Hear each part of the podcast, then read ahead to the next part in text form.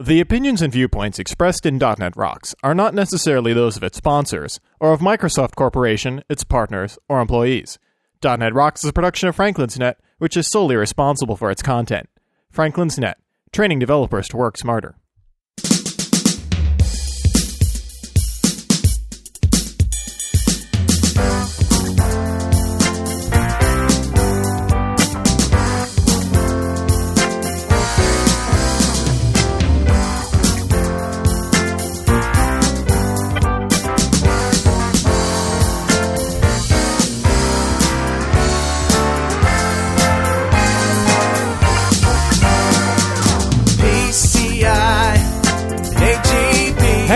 Rockheads! Put down the ice axe, stop polishing your crampons, and listen up. It's time for another stellar episode of .NET Rocks, the internet audio talk show for .NET developers with Carl Franklin and Rory Blyth. This is Jeff Macielik, here to announce show number 99 with guest Stephen Forte, recorded live Friday, February 4th, 2005. .NET Rocks is brought to you by Franklin's Net, training developers to work smarter, and now offering hands-on VBNet, ASP.NET, and C-Sharp classes. Online at www.franklins.net. And by Data Dynamics, makers of ActiveReports.net. Simple, powerful, and cost-effective reporting for Windows Forms and ASP.NET web applications. Online at www.datadynamics.com. Support is also provided by Code Magazine, the leading independent magazine for .NET developers, online at www.code-magazine.com. And now, the man who wouldn't be caught dead in an LL Bean unless they were serving sausage, Carl Franklin. With 500 names. Thank you. I want to introduce Rory in Portland. Rory Blyth, my co-host, as always. Rory, how are you doing tonight? Fine, thanks. Great. And uh, this is the first post A and E Caesars twenty four seven show that we've actually done. Right. Fine. So yes, yeah, yeah. So uh, uh, you know that was us. Yes, you did see us on A and E Caesars twenty four seven. Sorry, we can't put up a clip uh, unless we go to prison. But uh, there it is. If you were watching, uh, I think Rory, you have a schedule of times that it's going to be re-airing, right? On your blog, I think it was gonna. What is today? February what? February fourth today. Okay, yeah, I think it aired yesterday, and I think it's airing tomorrow as well. So uh, on the fifth as well. So if you missed it, um, and if you're listening to the show uh, recorded on Monday, then you actually missed it two more times Right. in addition to the original. So So I'm looking at uh, your blog, and by the way, your blog, man, I haven't, I hadn't been there in a while, so I went over to see, you know, what you had posted about us being on TV and all. I visit your blog every day. But go I know, ahead. And and I saw this. I, I read this uh, story. This is an essay that you and Adika wrote, your girlfriend, and uh, called "Star Trek: The Experience at the Hilton in Las Vegas, Nevada." And I was I was actually in bed reading this to my wife on a tablet PC on my tablet. Is that how you get her in the mood? Yeah, that's how I exactly. You know, but it, and and we were just laughing hysterically, man. This is That's just, awesome. Just really Yeah. funny stuff.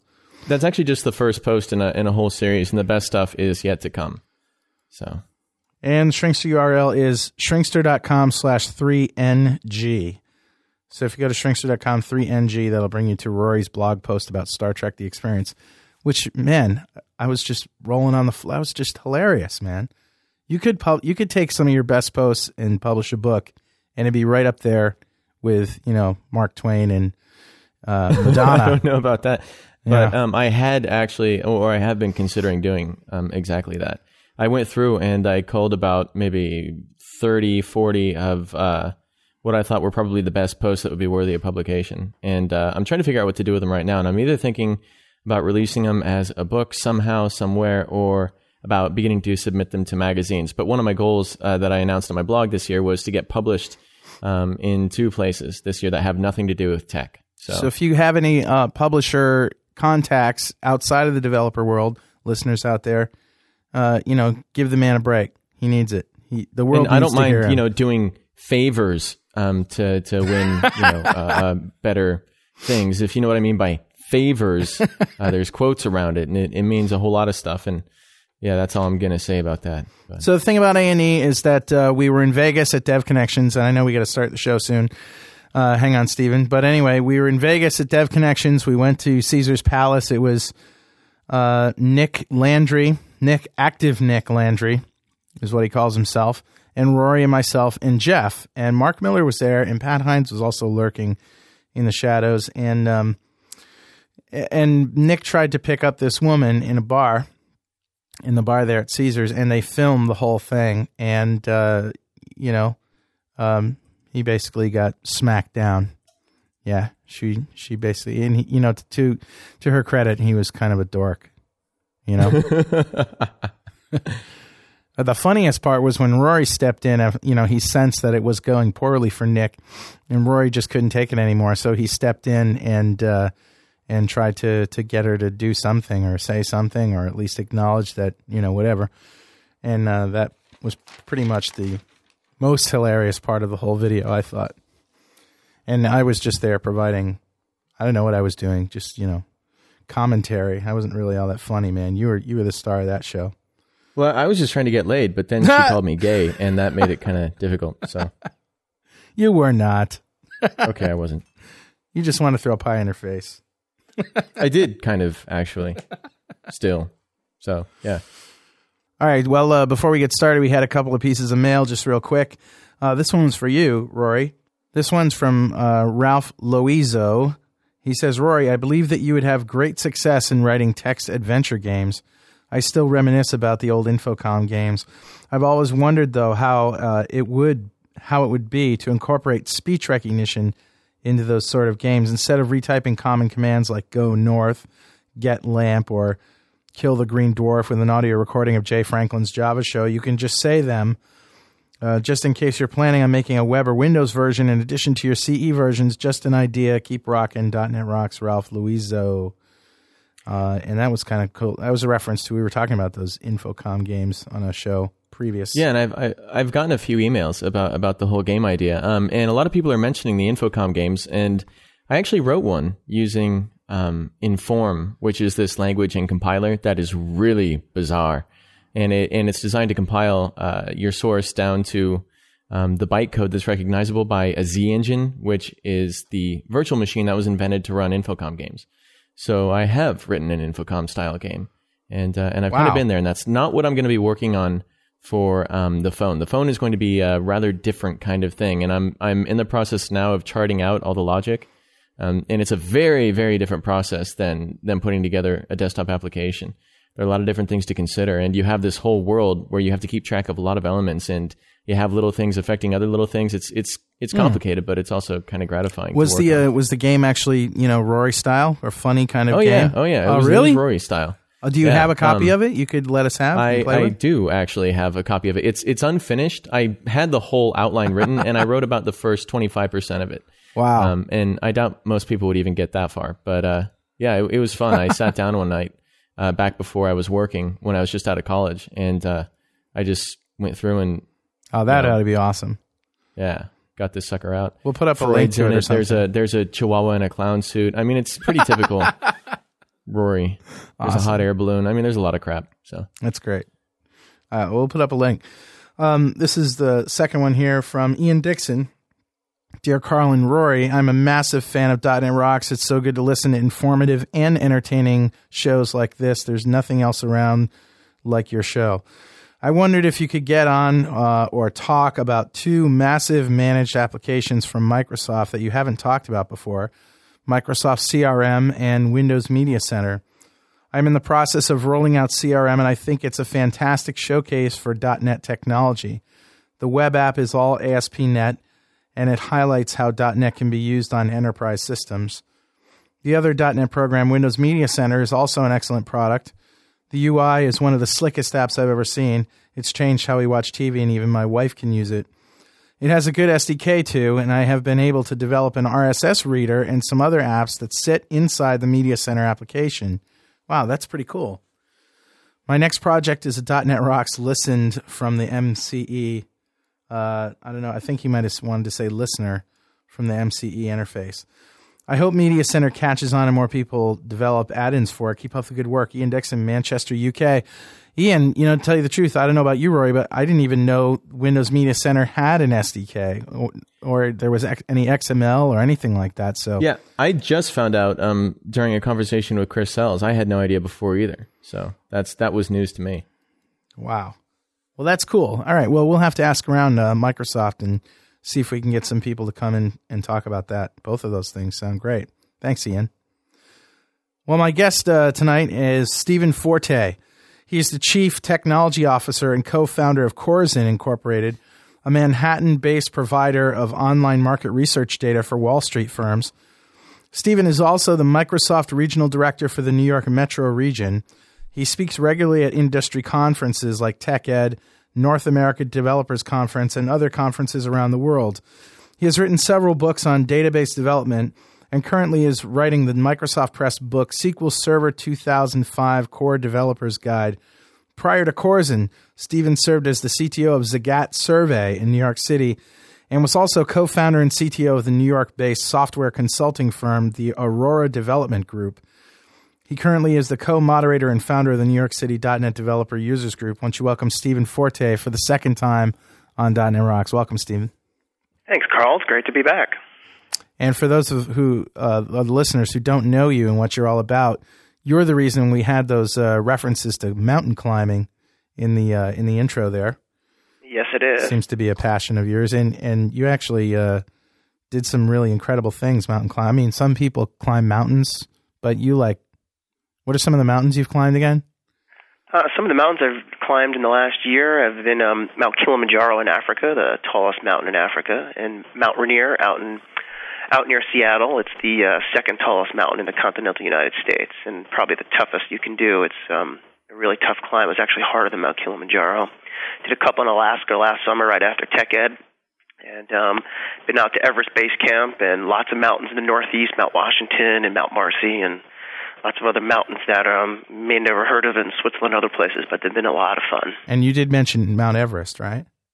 Yes, I didn't, of course, go to the top of Mount Everest, but I was on an expedition that was going to the top. One of our expedition members is even attempting to ski down from the summit. And Oh, my God. first woman to do it. Yeah, it was a pretty wild experience because I was on an expedition for three or four weeks, and it really gave me the ability to see what a true expedition that would go to the summit was like. It was led by Wally Berg, who um, has summited seven or eight times, and all the Sherpas were there in '96 with the disaster. So I had firsthand accounts of, you know, the um, '96 disaster and also the IMAX. A lot of the Sherpas worked on that IMAX film, so it was a really amazing. What was what was the '96 disaster? It was what the book Into Thin Air was written about. Okay, It was the disaster where I think about eight or nine people died on the mountain. Scott Fischer, and then Wow. um, all those. It was pretty big news about ten years ago. Um, I just wanted to say, Steven, so um, you're a pretty successful guy. You know, I mean, from the whole intro and everything, you're like CTO of this and CTO of that, and you're like a regional director and entrepreneur and mountain climber and stuff. And and I mean, it just smells and reeks of success. So I was just wondering um, if uh, if I could have some money. You can have money, sure. Okay, I just I just you know Me when I meet people like you. envelope, and um, Yeah. Did everybody get that? Okay, well, cool. I just wanted to make it'd be sure. like so, Bhutanese money or Nepalese money, you know, or because you didn't specify what kind of money you wanted. look, I'll, I'll take what I can get. You know. I just got back from Egypt. You can have some Egyptian pounds that are left over in my wallet. oh man.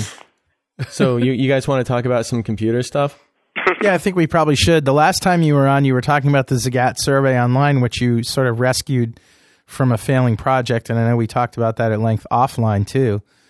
Um, they were suffering from some severe scalability, if I recall, The scalability. and uh, you uh, you know fired the Java people, and not you know I. Geez, I shouldn't say that because now people. Yeah, the Java problem wasn't with Java. The problem was just poorly written application. It, Yeah. If would have written in, in .NET, it would have been a horrible application the way they architected it. Right. I, w- I didn't mean to. I didn't mean to imply that. Sorry, Java people. Um, but yeah, you, you you basically kicked out the team that was working on it and re-implemented it all in .NET and uh, saved the day.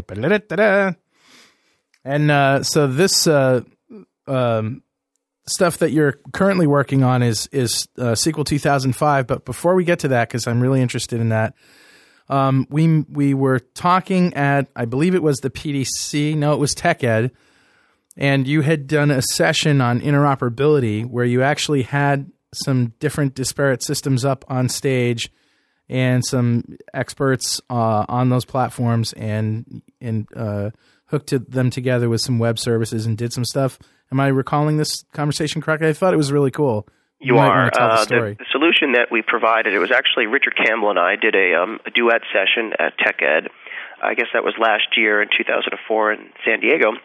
We had Oracle 10G running under Fedora, and we had a SQL Server 2000 running under Windows 2003 Server. And what we did is we had a .NET client that I wrote, which is a simple ASP.NET application. And the .NET client talked to the SQL Server 2000 machine. The SQL Server 2000 machine then used Enterprise Link Services to connect to the Oracle running on the Linux box.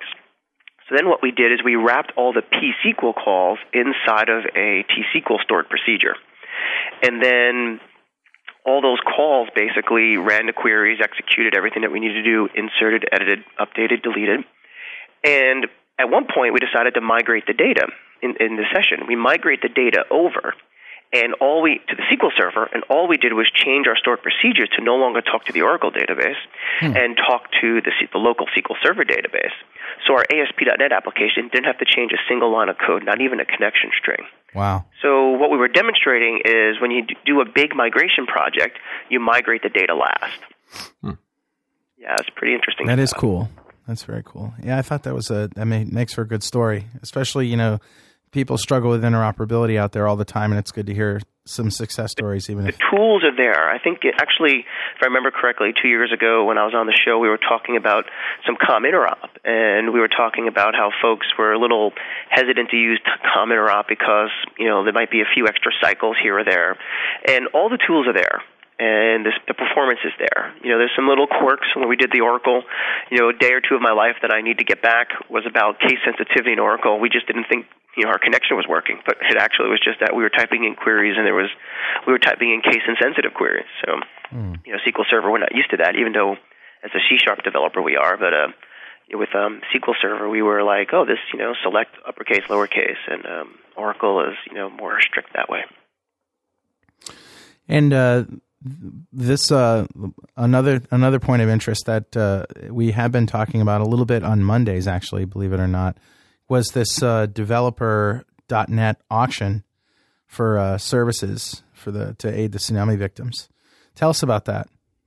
Sure. Um, what happens is, obviously, we all know about the tsunami. Well, Julie Lerman has up in Vermont. She's been doing a lot of consulting work for for free for the um, for an indigenous Indonesian charity that was set up um, after the Bali bombings. They're based up in Bali, and they're doing all this great aid work over in the province that was hit um, real hard. And she decided to um, try to you know get some folks together and rally up support somehow. And it came up the idea that an auction would go on. And what happened was um, we got 30, basically mo- almost all regional directors. We've got about 25 regional directors, and 30 of us in total, put up an auction, a multiple item auction on eBay. And it ran for 10 days, and 100% of the proceeds would go for uh, the tsunami relief. We would give to this particular um, charity based in Indonesia. And the way it would work is that someone would bid for one hour of this consultant's time, either through phone or IM or email, presumably to do something like a code review or something like that. And um, the response was pretty overwhelming. We got, you know, obviously more bids than there were, um, you know, contractors available. And what we also did is eBay rules. I might not want to say this on the radio, but eBay rules say that a multiple item auction, you pay the same amount as the lowest winning bid. We kind of changed the rules and said, well, you pay whatever you want, um, as long as it's the minimum. And whoever pays the most money will get the choice of the first contractor. Okay. Doing kind of like a little NFL style draft. And um, somebody gave three thousand dollars for one hour, so we're we're poised to make well over ten thousand dollars. Wow, that's great. Yeah, it really is great. It's all community based. No Microsoft really was involved. Um, Julie came up with the idea. She approached me to kind of organize it and rally the RDs around it. And uh, we worked together. It was the day of the blizzard a couple weeks ago, and just built the eBay the eBay auction. Lots of emails and phone calls to the other people involved, and um, the auction I think just completed um, on Wednesday at 9 a.m. and um, it's great. So That's awesome, man. pretty excited about that. Uh, tell us a little bit about your background, uh, and and I know the people who want to hear about Yukon SQL 2005 are, are just chomping at the bit. But uh, um, tell us a little bit about your background. You know, your programming background and and uh, the kind of stuff that you've done. Brag a little bit. Sure thing. Um, bragging something I can do pretty easily. um, one of my favorite topics, right? I guess we're going on to is me. So um, I started programming seriously a little over ten years ago on Wall Street. I was working at Fidelity Investments and moved over to IT, doing mostly risk management type stuff in like VB4, and took a little C++ and all that fun stuff, and eventually figured out that consulting was the you know, this is during the mid 90s stock market boom that led into the late 90s, early 2000 dot com boom, and decided maybe I want to start my own business because, um, you know, there's just easy money to be made. And I didn't know much about business, but back then it was easy. And luckily for me, is I learned kind of along the way because the market was very forgiving. And one thing led to another. I had some IP that I wound up selling to actually Microsoft Home Advisor, um, some wireless real estate stuff and um, decided that I wanted to get out of the consulting business. That writing applications and selling it many times over was the way to make money. And um, one thing led to another. I was looking for some venture capital, and I bumped in. I was actually firing clients, and one of my clients was Zagat Survey, the restaurant people, and. Um, at this point, I was doing really high-end client server work. This was probably the late '90s, you know, n-tier development, large websites, um, and Zagat was looking for a chief technology officer, and that's where the story from the previous show came out. I was there for a couple of years building, you know, large-scale web applications. But interestingly enough, we built probably some really huge content management, very custom survey management and content management stuff internally. Then the .NET alphas and betas came out, and we were an early adopter. Mark Anders came to our shop and kind of sold us on Huh. you know, .NET and so we were one of the first Windows Forms applications ever to be deployed. We deployed it on before Beta 2, so we actually deployed it on Beta 2 bits. And we got the demo in front of Bill Gates' team, and um, we were actually on the short list to be unveiled at Comdex as one of the um, .NET folks, and um, Continental Airlines beat us out. I guess they're a little more well known than Zagat. After Zagat, I left there after a while and um, started a company with a business partner called Corzen, which kind of mines the web, um, both public places like government statistical data, um, private places like Dun and Bradstreet stuff we buy, and then like the job boards, and we measure the hiring patterns of every company in the United States.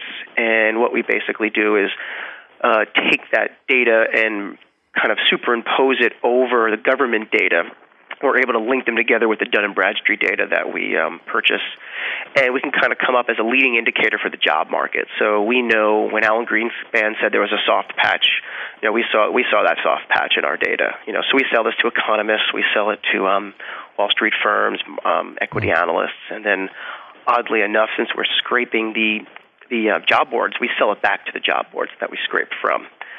So the technology we use there is a lot of regular expressions, as you can probably imagine. I I, I kind of dream about regular expressions. It's uh, it's kind of scary, and we scrape about three million data elements a week. So you can imagine the size of my data warehouse. We've been doing this for about three years. So the um, my Wow. data warehouse is bigger and bigger each week. You know, by an order of magnitude, and um, you know, so I spend a lot of time writing SQL code and managing regular expressions. And of course, our whole entire application is a um, you know ASP.NET application. So Yeah. that's kind of where I spend my time. So, Stephen, um, this is something I've been really curious about, and and and uh, I've never really talked to anybody who's who's gone through and and done exactly what you're doing. Um, but when it comes to regular expressions and scraping uh, other sites for data, are there any legal issues at all that you encountered where you know you're using this data and then you're selling it, and in some cases even selling it back? yeah, that's an excellent. I mean, that's an excellent question because we, I get that question all the time from the business folks, especially like investors and, and, and business partners that are not interested in the technology of, of what we do, but Other people's lawyers. Exactly, and we spent probably a good ten thousand dollars uh, with with a law firm that would remain nameless, and um, going through those issues back when we were poor and the founders, myself and the other guy named Bruce, were not making any money. Um, we were we spent a good solid ten thousand dollars in the bootstrap phase on this particular issue because an investor did not want to touch us with a ten foot pole. And And what we learned was that we are kind of there's like that thin line, and we're on the correct side of the thin line, but we're you know we're pretty much um, pretty much um, in our legal rights to do so because what we're doing is we're taking the data and we're aggregating it. We're not really selling, we're not going out and saying, okay, I'm going to take this job off of monster.com, post it on my website as it's my job, and then maybe have a link back to Monster or something. No, what we're doing is we're saying, okay, for the category of nurses in New York City, um, there are 482 job openings this week from these companies. Compared to last week, there were 287 job openings. And of course, we do the statistical analysis to say, you know, there's the you know the increases, the decreases. So we're not really selling to the consumer or anyone the actual jobs themselves. We're just selling Oh, the aggregate data. So you just consume the data and then you. Exactly. And then what they- we okay, do is we kind of crunch it on top of the government data with the Bureau of Labor Statistics data. That's all free data. And then we kind of have our own proprietary algorithms and data transformations on top of the Dun and Bradstreet data that we merge it with. So um, we went through that process, and people were frightened, and um, we were very surprised because, I mean, you know, some of our first customers were the Wall Street firms, but then I believe it was Career Builder was the first of the big job boards that came knocking on the door. And we're like, wait, we almost didn't want to pick up the phone. We're like, we want to talk to Career Builder. We, and my business partner Bruce, who's the CEO, he um, he's met with the CEOs of actually all three of the big boards and some of the smaller ones like Dice.com, and you know Dice.com is a customer of ours as well. So they can't really stop us if you think about it. Uh, I can tell you the solution that I came up with to have them you know, have me fly under the radar. But um, they can't really stop us from a legal standpoint because what if I hired 10,000 interns that needed some money? And um, Yeah. they basically had a big Excel spreadsheet and manually went to every URL. It's public data. So Right. they really can't stop us that way. But I've written some, written and architected some pretty unique ways to kind of prevent my IP address from ever coming up on their um, on their clickstream reports. Oh wow! Because I was gonna think that possibly uh, your traffic might increase overall stats and make it a little easier to get uh, advertising dough. Anyway, although maybe your usage is so small that it's not even a drop in the pond for them. Well, if you think about it, if we if you think of Career Builder, we just hit every every week we hit every page they have, right? Just once.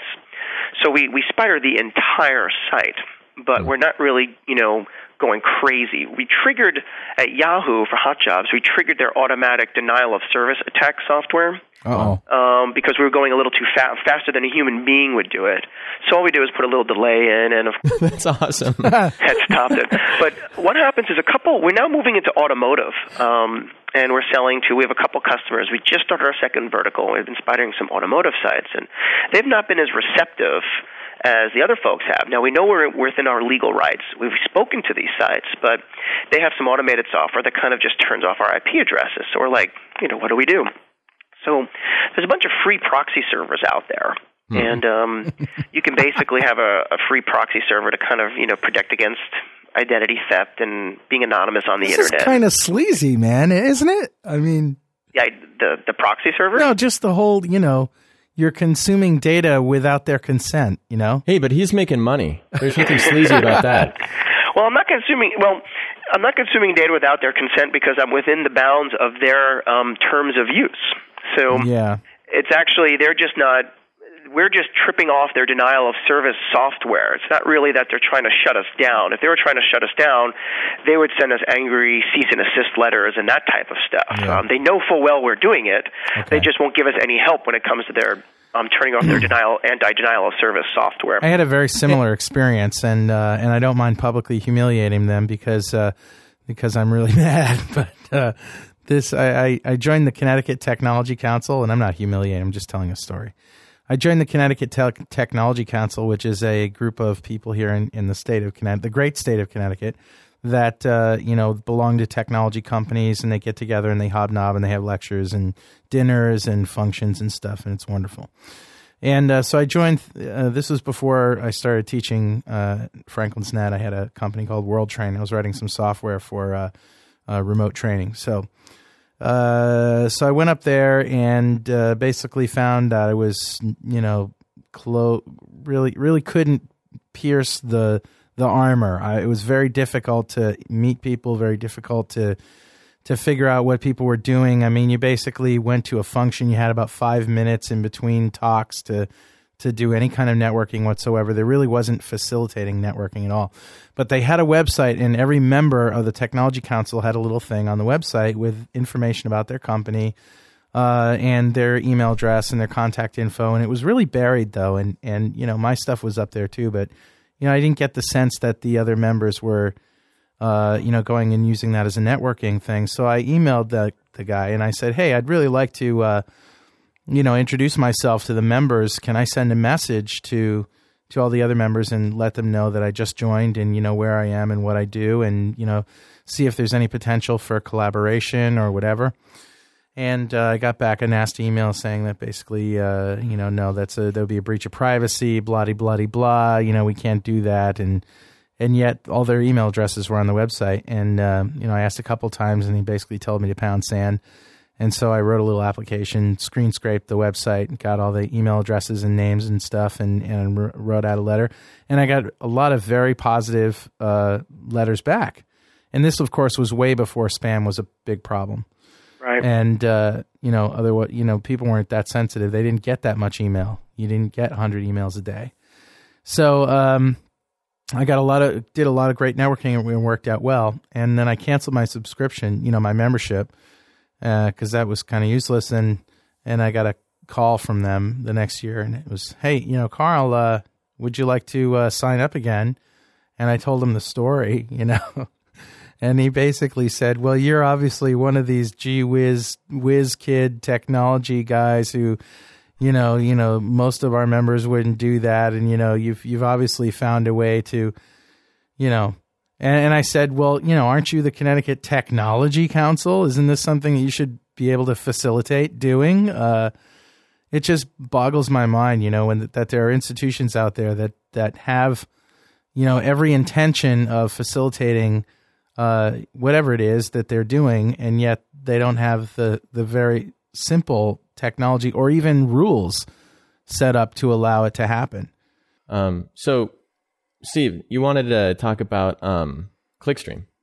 hmm So basically, is a big problem that we would have for these anti-denial service uh, software that kind of would kick in is we might hit the site and we go to a web page that says, you know, page one of 17, you know, displaying 500 jobs. Well, we have to walk down that site all 17 pages. So we have a lot of regular expressions that go get the hrefs. Then we do other HTTP posts. So if there's, you know, 10 items on a page and we're going to 17 we're going to 17 pages, we have to go make 100, 170 hits to the website pretty quickly. Mm-hmm. So, what we basically are going to do is we would use this on our regular machine. Now our IP address could be kind of blocked because the anti-denial service software thinks that we're, you know, sending over all these packets. So what we did is we found some free um, proxy servers out on the internet and we keep around a list of them in a database table. And every single request that we do comes from a different, using a different proxy, using the um, you know the .NET um, web classes. So we have a different proxy for each page. So on 170 hits in a matter of you know you know one minute, if we have 50 or 60 proxies in our database, the same IP address will only be on that click stream two or three times. But yet we hmm. know how to re-architect that call together. So it's virtually impossible now for anyone to really know where our traffic is coming from. Oh, that's wow. awesome. That is pretty. Yeah, cool. it's pretty neat. And what's what's cool is some of these the proxy servers eventually kind of you know go away. They're no longer available. So our app because we spider 24/7. So our application keeps track of that and actually will stop and then go scrape the site that has the free proxy service, put them into the database list, refresh, and then keep using new proxies. So essentially, hmm. what you've done is you've converted your application from a denial of service attack to a distributed denial of service attack. yeah, just don't tell anybody. We're completely benign. so so from the from the geeky kind of point of view, Stephen, whenever you guys are adding a new company whose website you're going to scrape to your application, how do you have it set up? Do you have like a set of interfaces, or do you have like a set of abstract classes that you know you you implement, and then you just drop a DLL in a directory, and it gets picked up and, and becomes part of the whole Great application? Question. How are you guys doing that? Well, the, the way it really works is we're we're database driven, so we add the regex patterns to a table and we hmm. have a big kind of URL table that says, you know, these are all the URLs to scrape, and we just constantly are looping through that table. Hmm. So we hmm. add the records to the URL table, and if the particular, and then there's a couple codes, so the application knows that, oh, I handle you this way, and I know how to handle you that way. So what will happen is we'll go down kind of the queue, and if an application needs something specific, we have a factory class, and we just kind of pull it out and then say, okay, for this particular site, you know, use this little block of code. So the application itself, sometimes when we add a site, will run unmodified. We just add the patterns and the URLs and the identification uh, values into the database. Wow. Cool. That is That's that's pretty slick, man. Yeah, because scraping and search, you know, search is the big thing right now, right? You know, the way you know the internet was a few years ago, and the way whatever, and you hear MSN search and Google and this and that, and so all these little companies are forming to to do scraping, so people can start doing local search and things like that. And they've all approached us, and none of them are database driven. Hmm. They all kind of like go out there and scrape pages and kind of recreate the internet, and you know we're database driven, so we've we've not been able to use any of these vendors because we've did a complete homegrown application, but it shows the power of integrating with the database. Yeah. Hmm.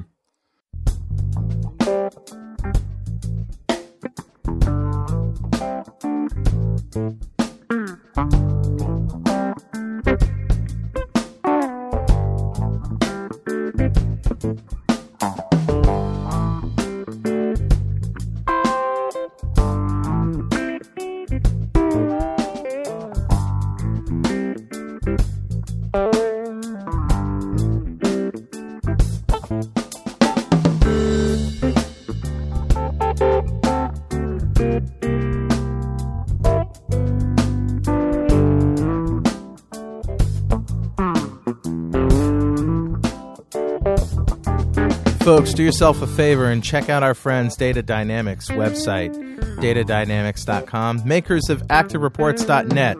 Simple, powerful, and cost effective reporting for uh, Windows Forms and ASP.NET. Very nice stuff. You compile the, uh, the reports right into your application, ship them with your assemblies. Uh, has all the great features you come to expect in a reporting engine. And you can use uh, ActiveX controls right in the reports too. So great stuff. Uh, Data Dynamics has been an excellent sponsor of .NET Rocks uh, for a long time. They, uh, you know, they deserve a little bit of uh, your love and attention.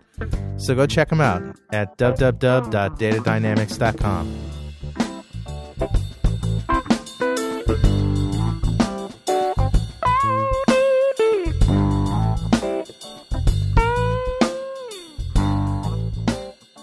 So, uh, what have you been doing in Yukon? And before you answer that, let me just ask, uh, as, as sort of an aside, I get the sense that you're a busy guy with a lot of you know high level things on your plate. How much actually rolling up your sleeves and writing code do you do these days? Like, how much uh, attention are you paying to, you know, syntax, uh, or, or are you mostly zoomed out at the architecture level? Well, what's interesting is uh, Corzen is a pretty small company. We have um, five permanent employees. Three of them are technical. So as a CTO, I run the entire tech division, which is three people, myself included. And then we have two contractors in India.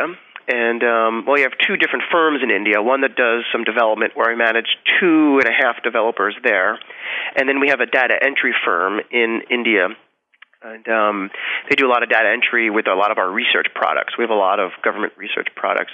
So I spend a lot of time, as you can tell, managing, unfortunately. Yeah. And I'd say that's probably a solid 25% of my time. And I spend probably 50% of my time architecting. Uh, I'm the lead architect, and um, I, write, I probably spend the other 25% coding. So I do actually write a fair amount of code because we are small. And um, I still lead the code review by two developers locally and remotely in India. And I also speak at a lot of software conferences, so I have to write all my material. And um, you know, it's all material that I write. I don't use other folks' material. So I'm actually pretty much in there. I'm a little surprised. Um, at Zagat, it was a little different. I, it's a bigger company. There was about 150 people, and the tech division was about 45, Yeah. 35 to 40 people. Right. I probably spent about 50% of my time managing, and um, only maybe 10 or 20% of my time architecting, maybe 10 or 20% of my time coding, and maybe 5% of my time, you know, in meetings and just wasting time, or 5 or 10% of my time wasting. So I take it you've had opportunity to dive into the the syntax of the uh, you know sort of the low level stuff in SQL 2005? Oh, down to the point where I've really investigated two specific areas where syntax, where just specifically mentioning syntax, Yeah. where syntax is kind of interesting is T-SQL. I've really kind of gotten down as I, I'm not bullish on the CLR stored procedures, and I can explain why as we progress. Okay. So I've really thrown thrown myself behind the new features of T-SQL, uh, the common table expressions and the ranking and windowing functions. Whoa, whoa, And, whoa, uh, whoa! Common table expressions and ranking and windowing functions. Have Yeah, you heard of them? No, well, yeah, but let's uh, let's talk about those Okay. just briefly. Uh, a common table expression in SQL Server 2000 is a non-persistent view. So it gives you the ability to declare a block of code, which will be a select statement, and then use that block of code. So I can say, um, without kind of having a, a coding in front of me for the audience to hear, I can kind of speak it, speak through it. Is you can say with and give it an, an alias name, and then you have like select star from this table or however you want to do it, and that's kind of enclosed in parentheses. And then what you do is you have another SQL statement that refers to your previous statement, Hmm, and then you can join it, you can aggregate it, you can do whatever you want in it, Wow. and the neat thing about it is that it goes out of scope. It goes out of memory the minute your query goes out of scope. It's stack based. That's cool.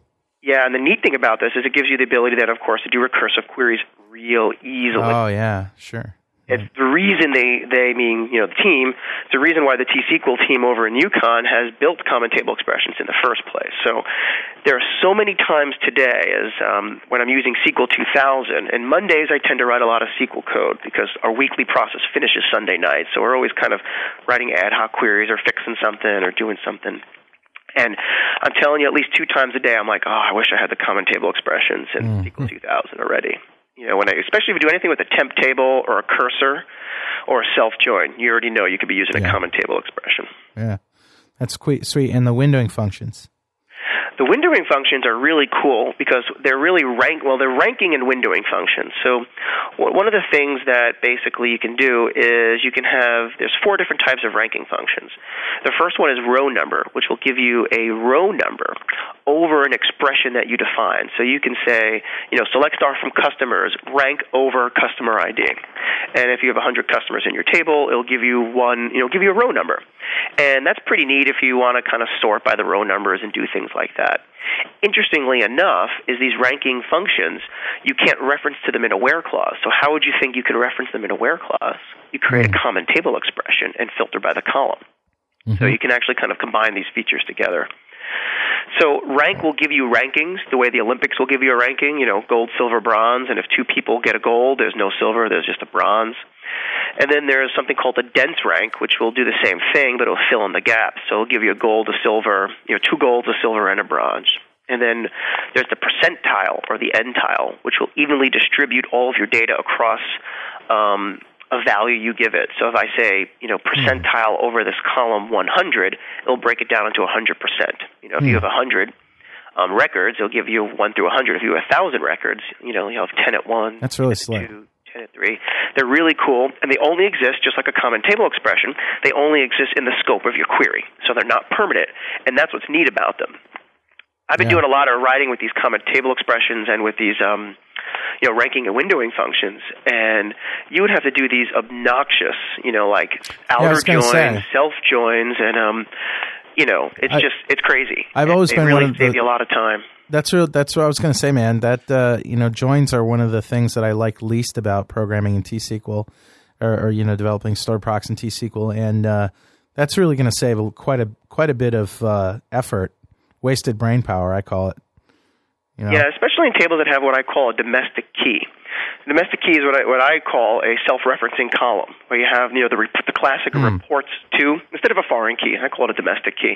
Name's kind of stuck in my sh- in all the shops I've ever worked in, and some database architects like to use that. And then you do these weird self joins, and now you can just do a um, a union all common table expression and kind of recursively walk down the stack. It's really cool.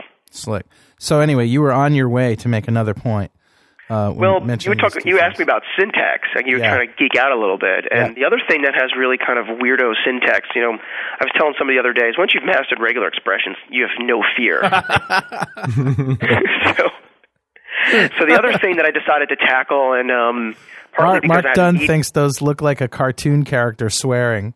Oh yes, it looks like more like a cartoon character swearing in Japanese. so, what happens is I decided to take upon uh, the XQuery um, engine inside of SQL Server 2005, and um, it's really neat because there's an XML data type built into SQL Server 2000. So now we have an ins- intrinsic type. The cool thing is now you can query individual columns, and you can say, you know, I want to see this particular piece of XML where an element inside of that column is equal to this expression. Oh wow! Yeah, it's really cool stuff. So it takes, it makes parsing conforms- easy. Excuse me. I was, I was just going to say it makes parsing really easy. Oh, it makes parsing really easy. And you know, back in the Zagat days, if you remember, um, you know, we were talking about that. Is we believe in highly highly relational databases, you know, for OLTP. And internally at Zagat, we had these really big relational databases, you know, 12th normal form, you know, and I believe I made a couple Dr. Codd references on the last show and got a bunch of emails like, "Who's Dr. Codd?" Yeah, right. um, who who since has passed away, I think, since that episode actually. And um, Dr. Codd, the inventor of the relational model, and so we had what we've basically discovered, as everyone discovers really early on, reporting off of relational data sucks. Yep. Um, I'd rather be kind of you know at high altitude without my crampons on than uh, code super high, highly relational database for um, you know big large reports. Some overzealous Codites had gotten into the database where I worked in uh, in this startup firm in California. And you know, just to have like a something that you would normally express in two or three tables and be, you know, pretty pretty darn relational. These guys wanted to split into like twelve or thirteen. Uh, I can remember doctors and patients, but since they both have names, we made a names table. Oh boy. Oh yeah, and you know, it was just like Let's normalize first name. Let's normalize yeah. Where do you stop? I mean, Where do you stop? already. You know, why doesn't stop. this why doesn't this thing work? Well, maybe it's because you have 17 joins here. You're just trying to return a simple query. It was horrible. Well, you know, this first normal form and second normal form, and this, you know, I think most people go up to like third. Some people go up to fifth normal form. There's also like I think there's 17 normal forms, and I think once you go past about six or seven, you really have to have like a PhD, and no one really does it in the real world. It's just so impractical. Right. So as you discovered, and I discovered, and everyone's discovered if you work with databases, you transform the data to a nice flat reporting table. Yeah. So, which works great on the web.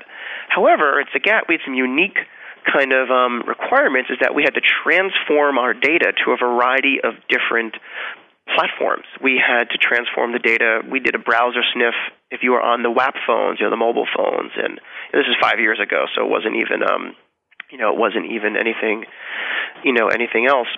So what happens is we basically did these XL, XSLT transformations on the server or sometimes on the client, depending if it was an IE browser.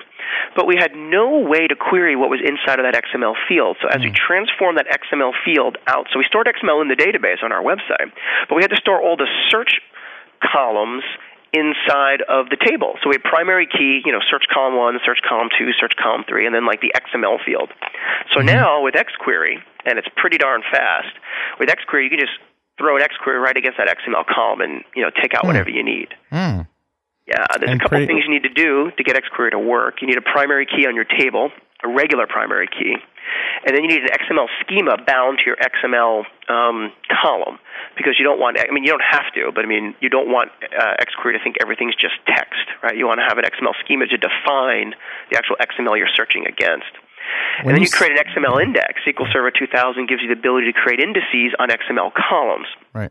and you create what's called a primary index, which all it really does is links your XML column to the primary key of the table. And then you can create one of three types of indices over that index. Uh, the first would be for fields, uh, the other would be for path, and the other one would be for properties.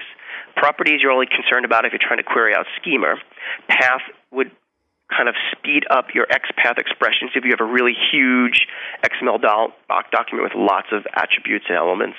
And then the data for value is where you would actually, you know, it actually would index the actual, you know, things that are in between the tags. So you want to probably always put a really good, um, you probably would always want to put in a uh, value index and an index for the um, actual XPath itself. So I've done some speed tests on this, and it performs lightning fast. I was going to say when Really you good stuff. when you said pretty darn fast, what does that mean? Well, I mean, I've put in um, tables about 31,000 records and a pretty large XML column itself, meaning I put in, you know, like an invoice type of a thing that might have, you know, hundreds of records on it for some of the examples. Okay. And I wanted to query out maybe just, you know, where this particular attribute, this tiny little attribute, and it comes back in sub-second response time. It comes back just as fast as I'm writing a relational query. Wow. And the beauty of it is, you, if you have other relational columns inside of your table, you can actually um, combine XQuery and regular SQL expressions in one T-SQL statement. Jeez. You can say select star from table where customer um, state equals New York and XQuery equal, you know, your XQuery expression equals this, and then it will give you back all the matches. Wow, that's really cool. Yeah, it's really neat. Does this stuff. require GUIDs for primary keys?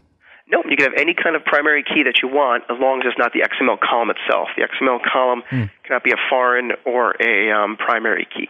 Speaking of You can GUIDs, actually create a unique index over your XML uh, data. speaking right, because you could have duplicate. Um, speaking of GUIDs, though, uh, what's your what's your take on that in general? I know you probably don't have a hard and fast rule, but are you a big fan of using GUIDs as primary keys?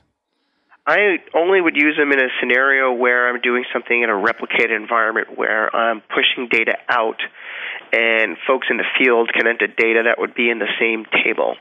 Um, I'm a fan of meaningless primary keys, you know, identity mm-hmm. seeds, mm-hmm. and a GUID is a perfectly acceptable form of it, slightly more overhead uh, mm-hmm. because it's a little bigger. But um, I have no real opinion either way, shape, or form. All right. My preference is for just a, a regular integer with a with an identity column on it. I guess the, the people, the pro GUID camp would say, you know, they're diff- more difficult to get wrong because, you know, if you just get off by one or something like that, you can be in, you know, number hell, integer hell, so to speak, right?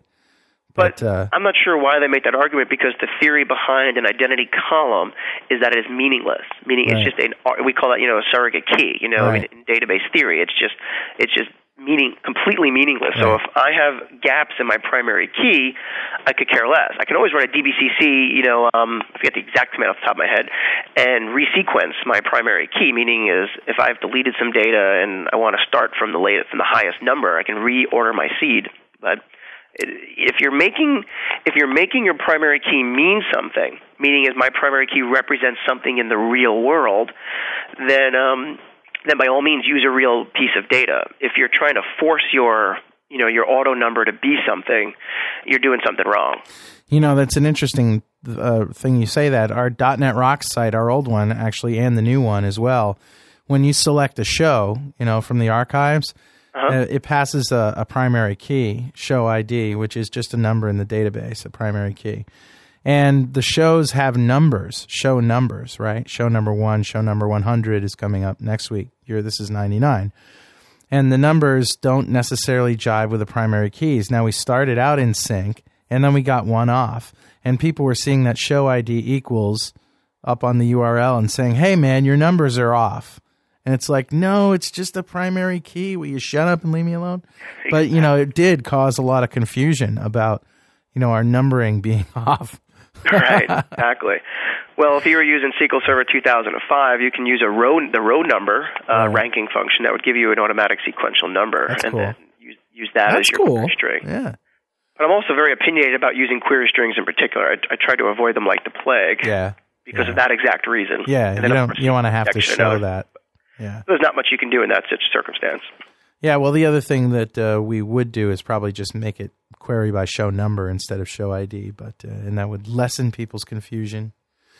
Don't you think But, uh, people who email you with those type of questions just are paying a little too much attention to the URL? And I, you know, sometimes I wonder, you know, when I get emails like this, if I'm not paying enough attention. it's like, well, I think it just if you think of just database integrity and database theory, it's you know that that number is meaningless. So Right. I can see why people were confused because they Sure. would think the show number would equal the show ID. sure, yeah, If you used a GUID now or GUID, Then- then they would be There's always total- been a debate. That's my Yeah, New York nothing to accent, right? Ken Getz told me it's GUID. GUID. It's actually GUID. Yeah, well, on the West Coast they say GUID. I think Exactly. We Ken GUID. being from the West Coast, who's recently moved to the East Coast, so maybe he'll start saying GUID. I'm not I sure. doubt it. Now all those right. people down in Florida are going to start saying GUID is what's going to happen. yeah, and then it's going to kind of proliferate. Yeah, it's going to and spread going. north. We're screwed. We're losing our identity, man. Yeah, exactly. So the GUIDs, and uh, if you use the GUID, I guess it would be, or you could do another thing is you can use the random seed, and then you know you can have show ID four six seven eight four one two. I, I don't know. I, I'd feel a little bit strange about using randomness unless the number was really, really, really big and there was no chance that they would duplicate. Or does it? Does it not No, it's- duplicate? it, I mean, it it will never duplicate unless you've deleted. It will, I mean, automatically, if you use the SQL Server identity column in any version of SQL Server, going back to at least 4.3, and before that, I don't really have any experience with it. Um, if you use the seed and it's going to be random, it will never duplicate a value. Now, in theory, you could have deleted a value, and then you know that that value can be back later on at some other Right. point in life.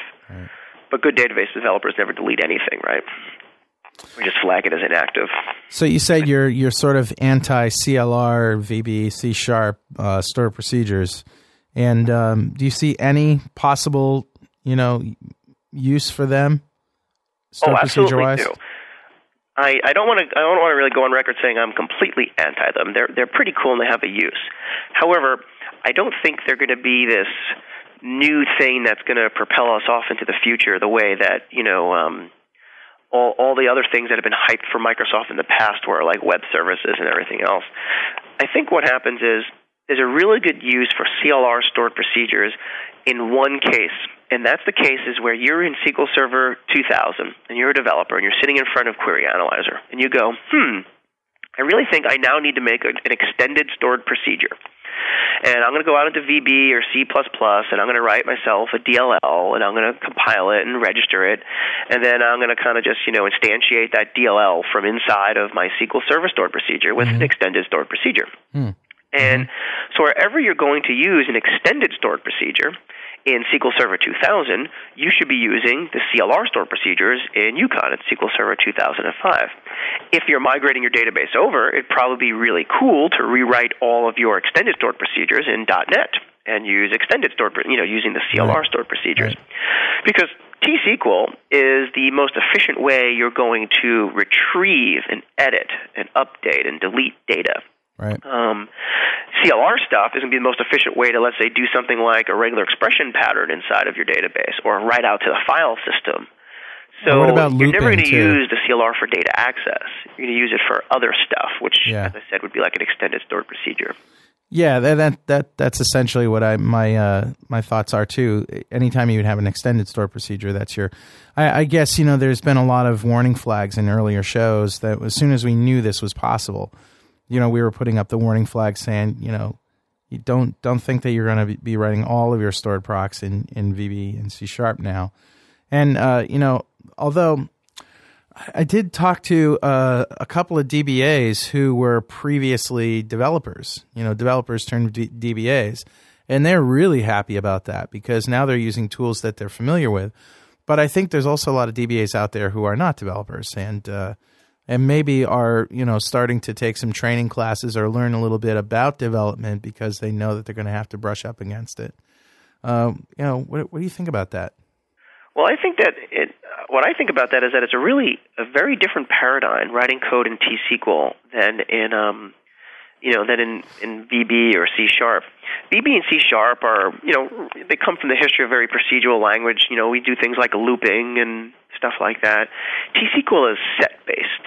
Right, Yep. so you know SQL basically returns data in a data set well, not data set in the .NET word, right, but a data set environment, and you have to think of it in that respect. And that's why a lot of developers who are turned T-SQL developers or developers turned to DBAs, they tend, they tend to write a lot of cursors and consume a lot of resources because that's what we're as developers very familiar with. So Right.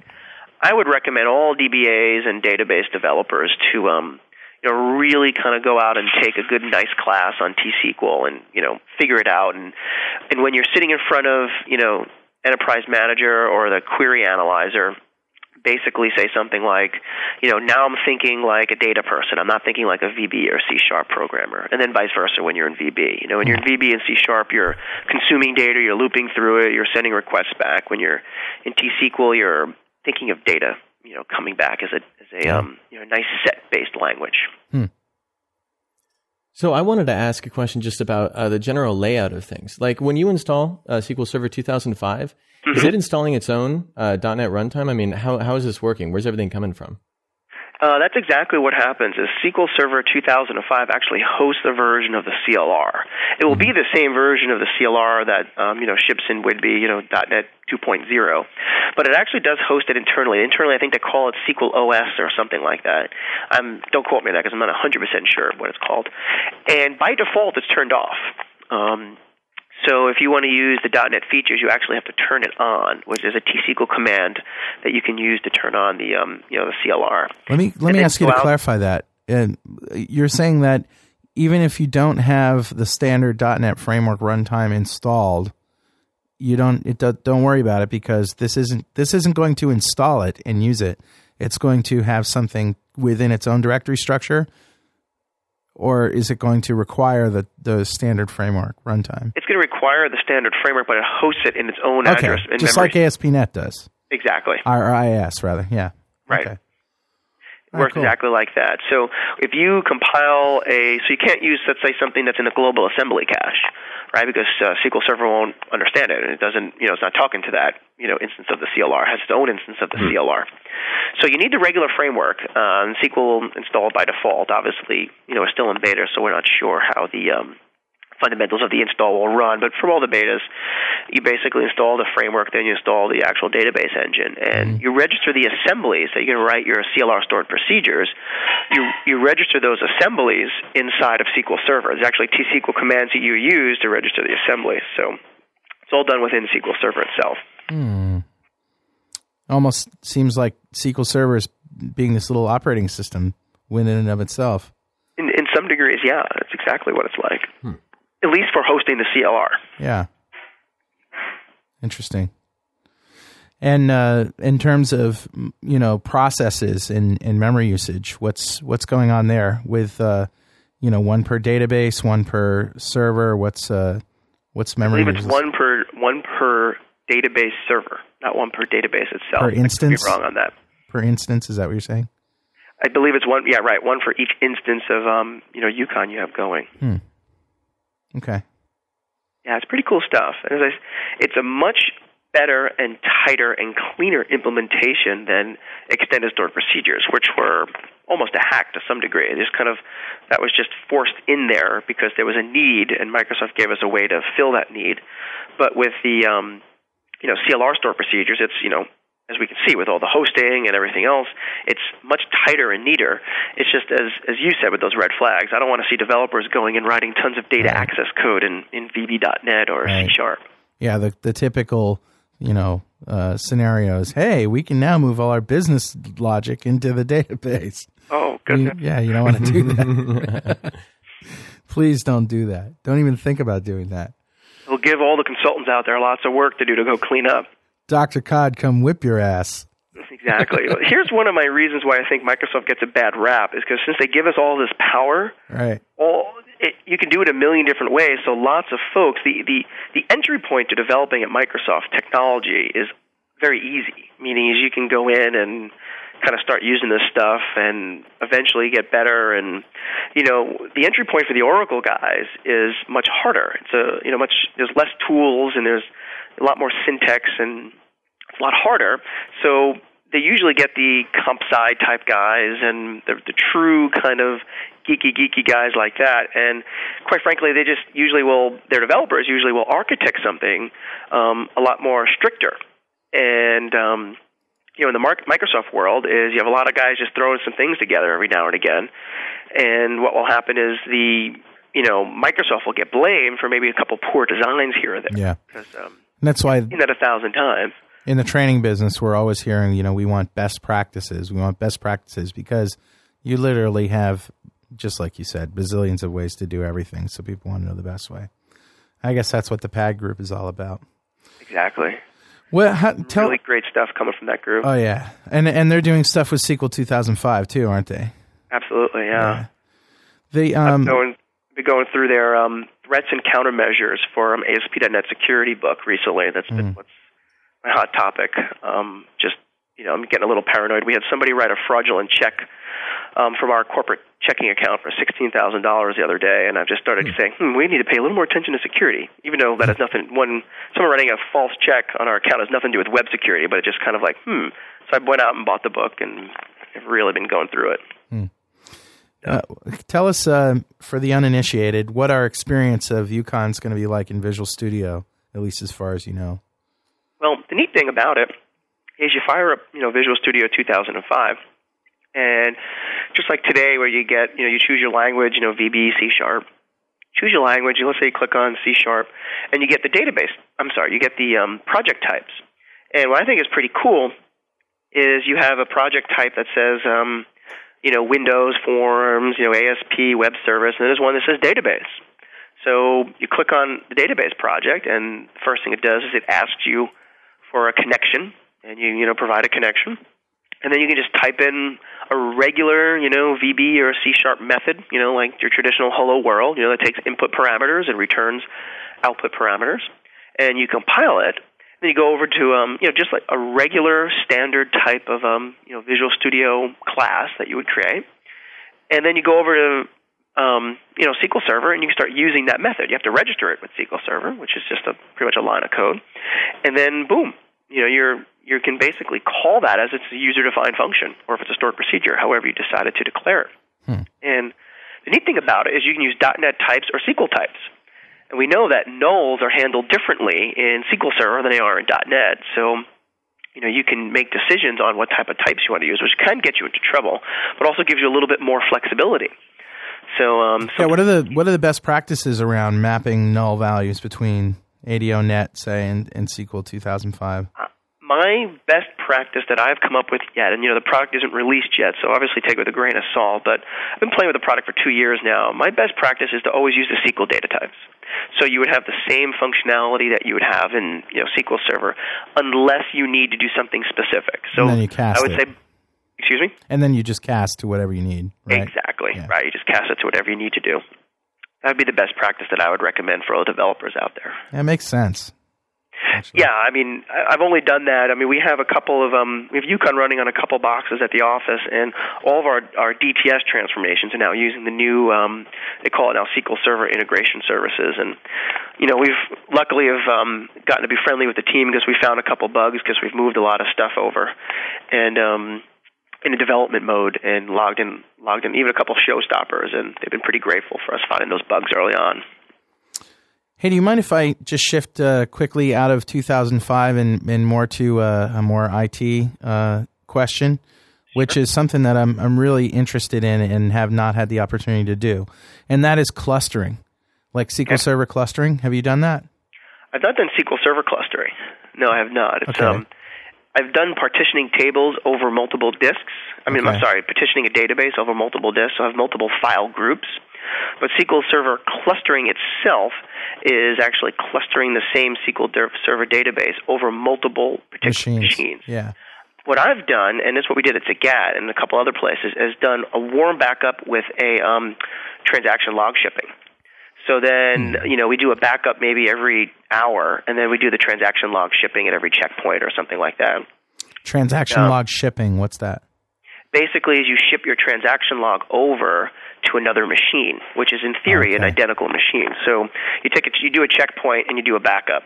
Um, then you take that backup and apply that backup to another machine. So figure you have machine A, which is your live wire, you know, machine that's up on the internet that powers, you know, Zagat.com or FranklinNet.com or whatever. And every hour, let's just say we use that for the sake of argument, you have lots of traffic. Every hour you take a backup.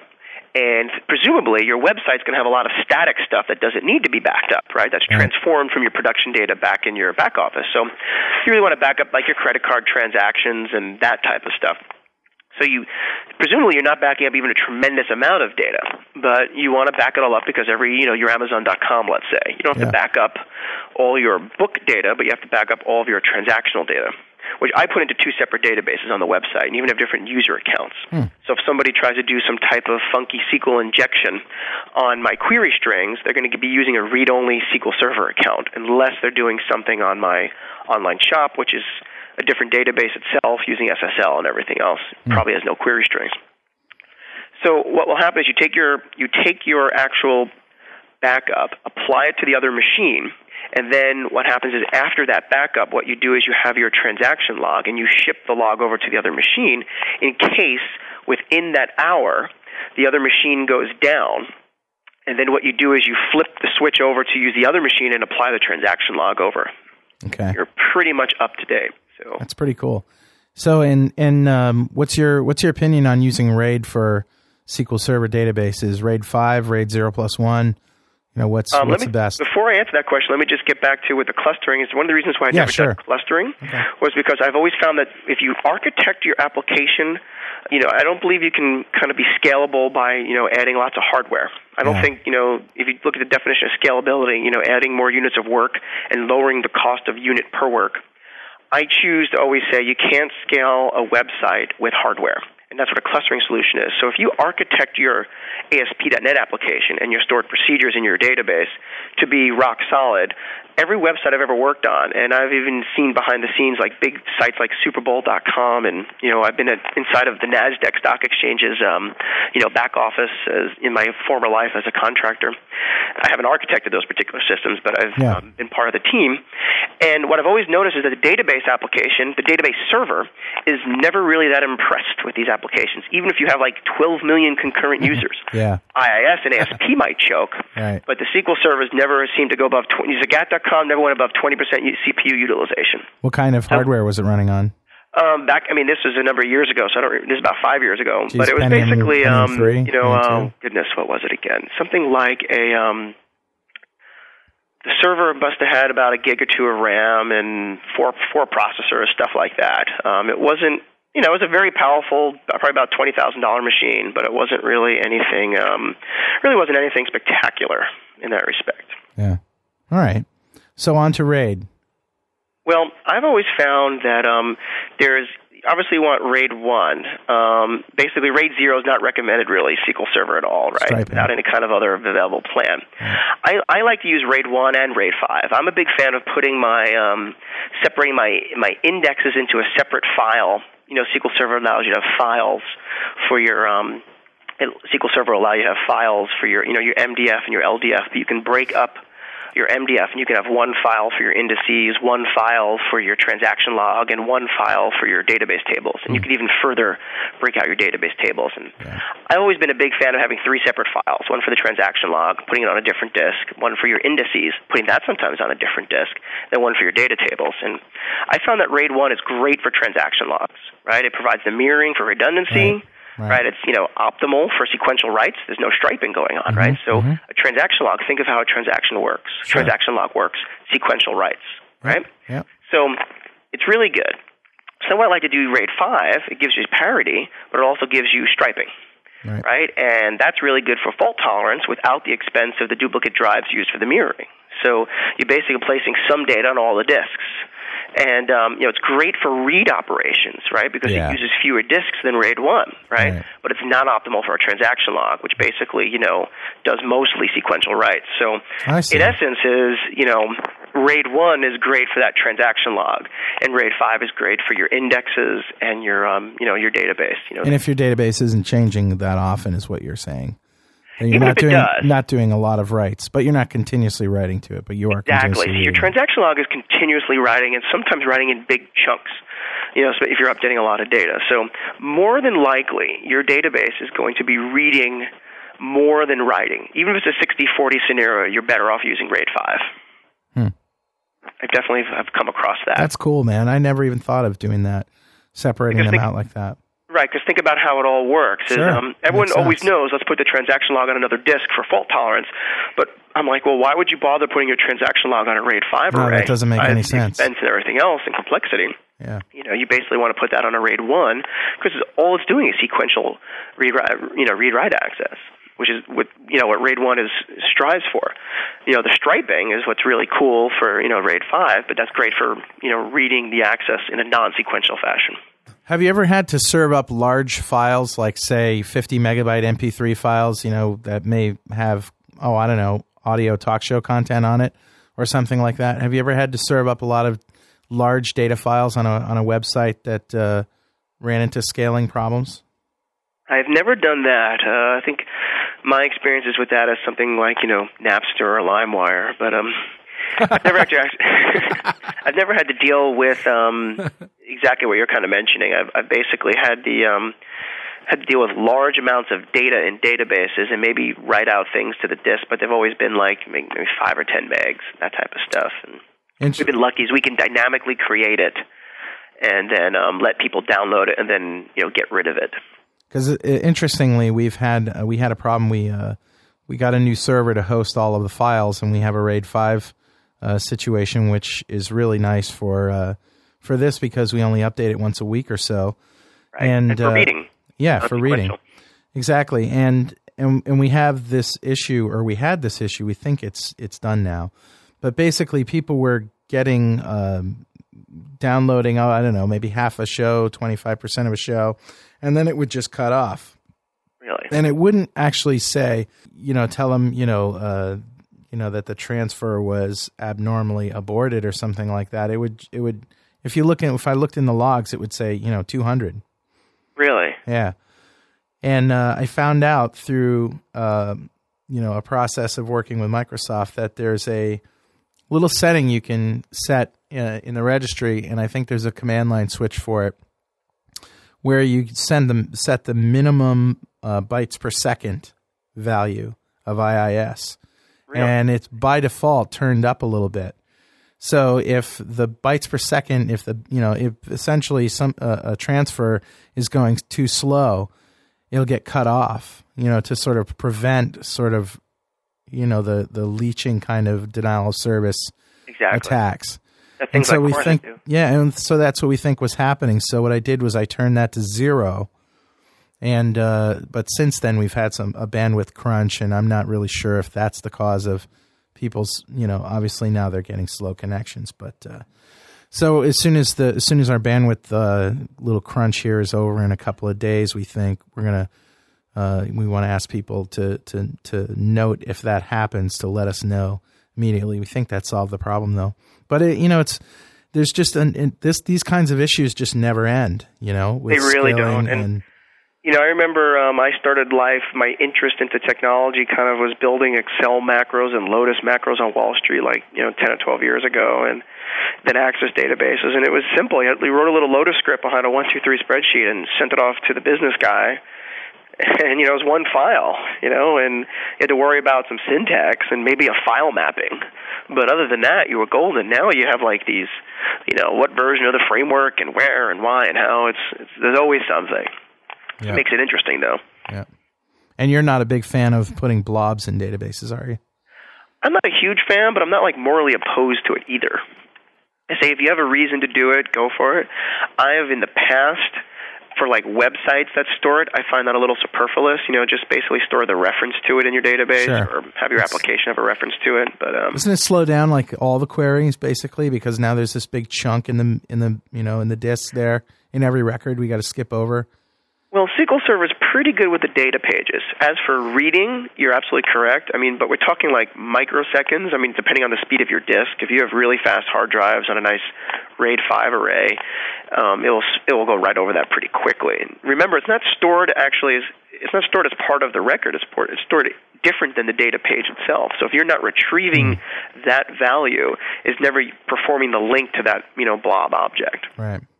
Mm. Only when you're actually including it in your select statements. That's why select star from table that has big blob in it is bad if you're not using the big blob object. Yeah.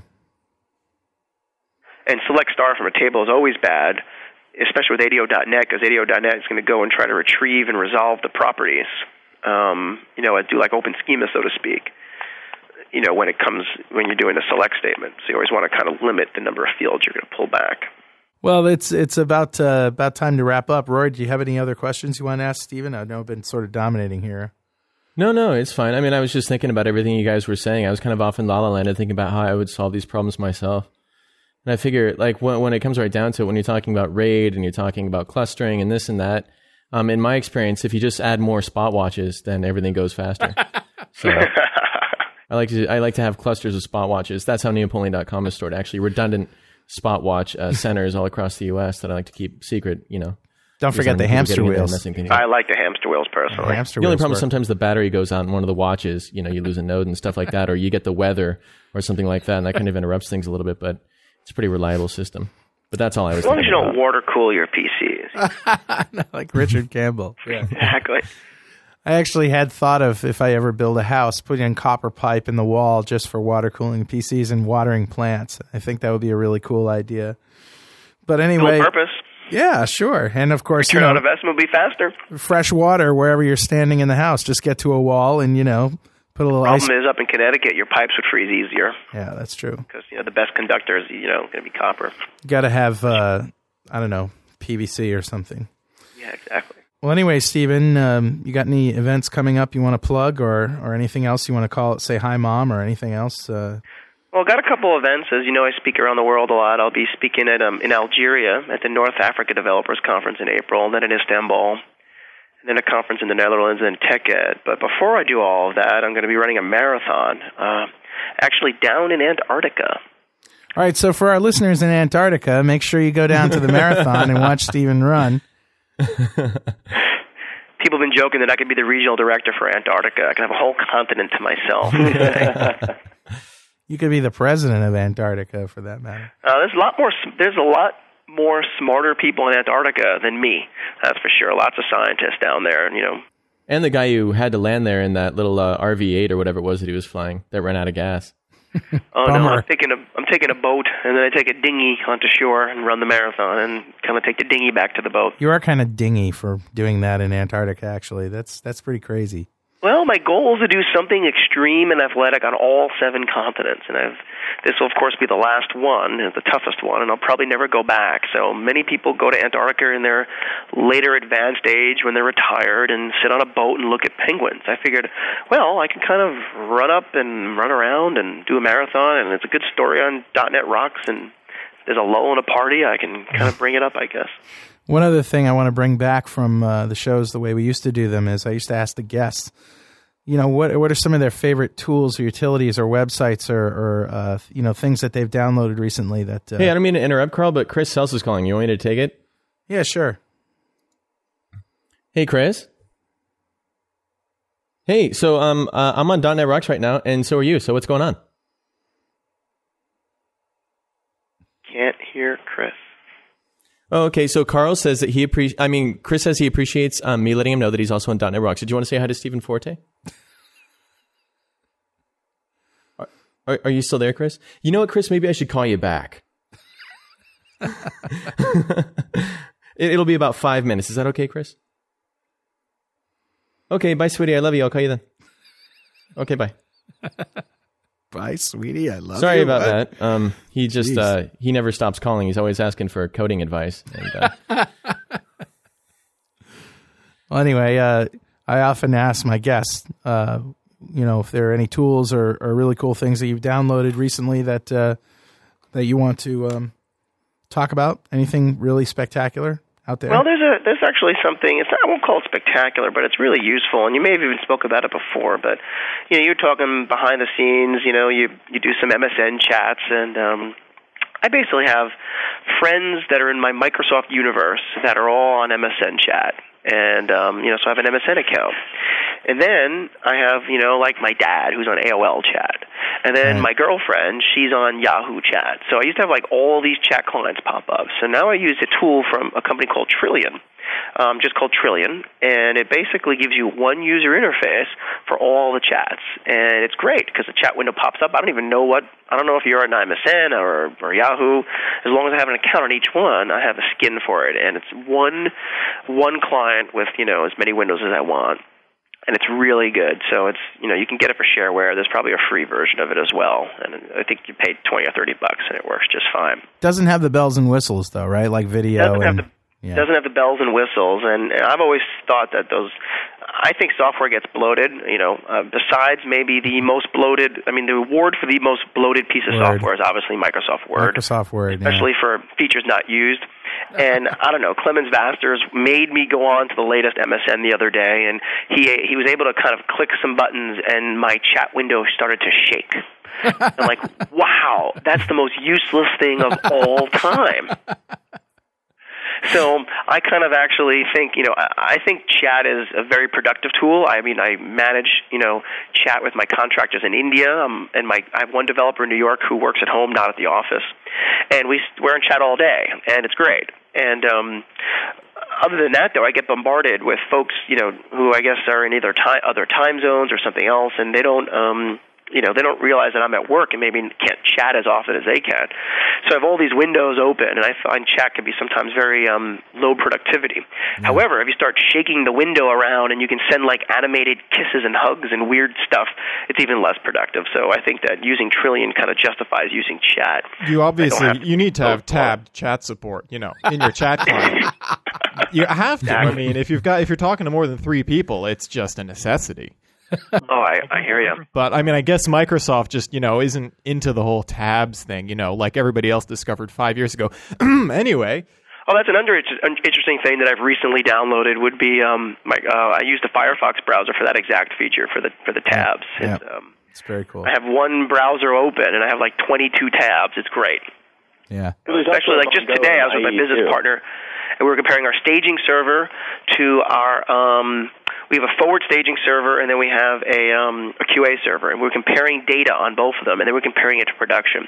So we had the same kind of web page open because there's three different databases or three different web servers. You know, so we had the same we had the same page open on all three, and just flip through the tabs as opposed to going down and going back up. So pretty cool stuff. Cool. All right, man. Well, it's been a it's been a great show, and uh, on behalf of myself and Rory and Jeff in the sound room and all the listeners all around the world in every country that we touch, I want to thank you for coming on Dot Net Rocks. Thank you. Always fun to talk to you. And we're still going to do that show in New York at Tony's Pizza, right? Can't wait. Be All great. right. All right, guys. Take it easy. bye. Take Good care. week. Good night. Good night.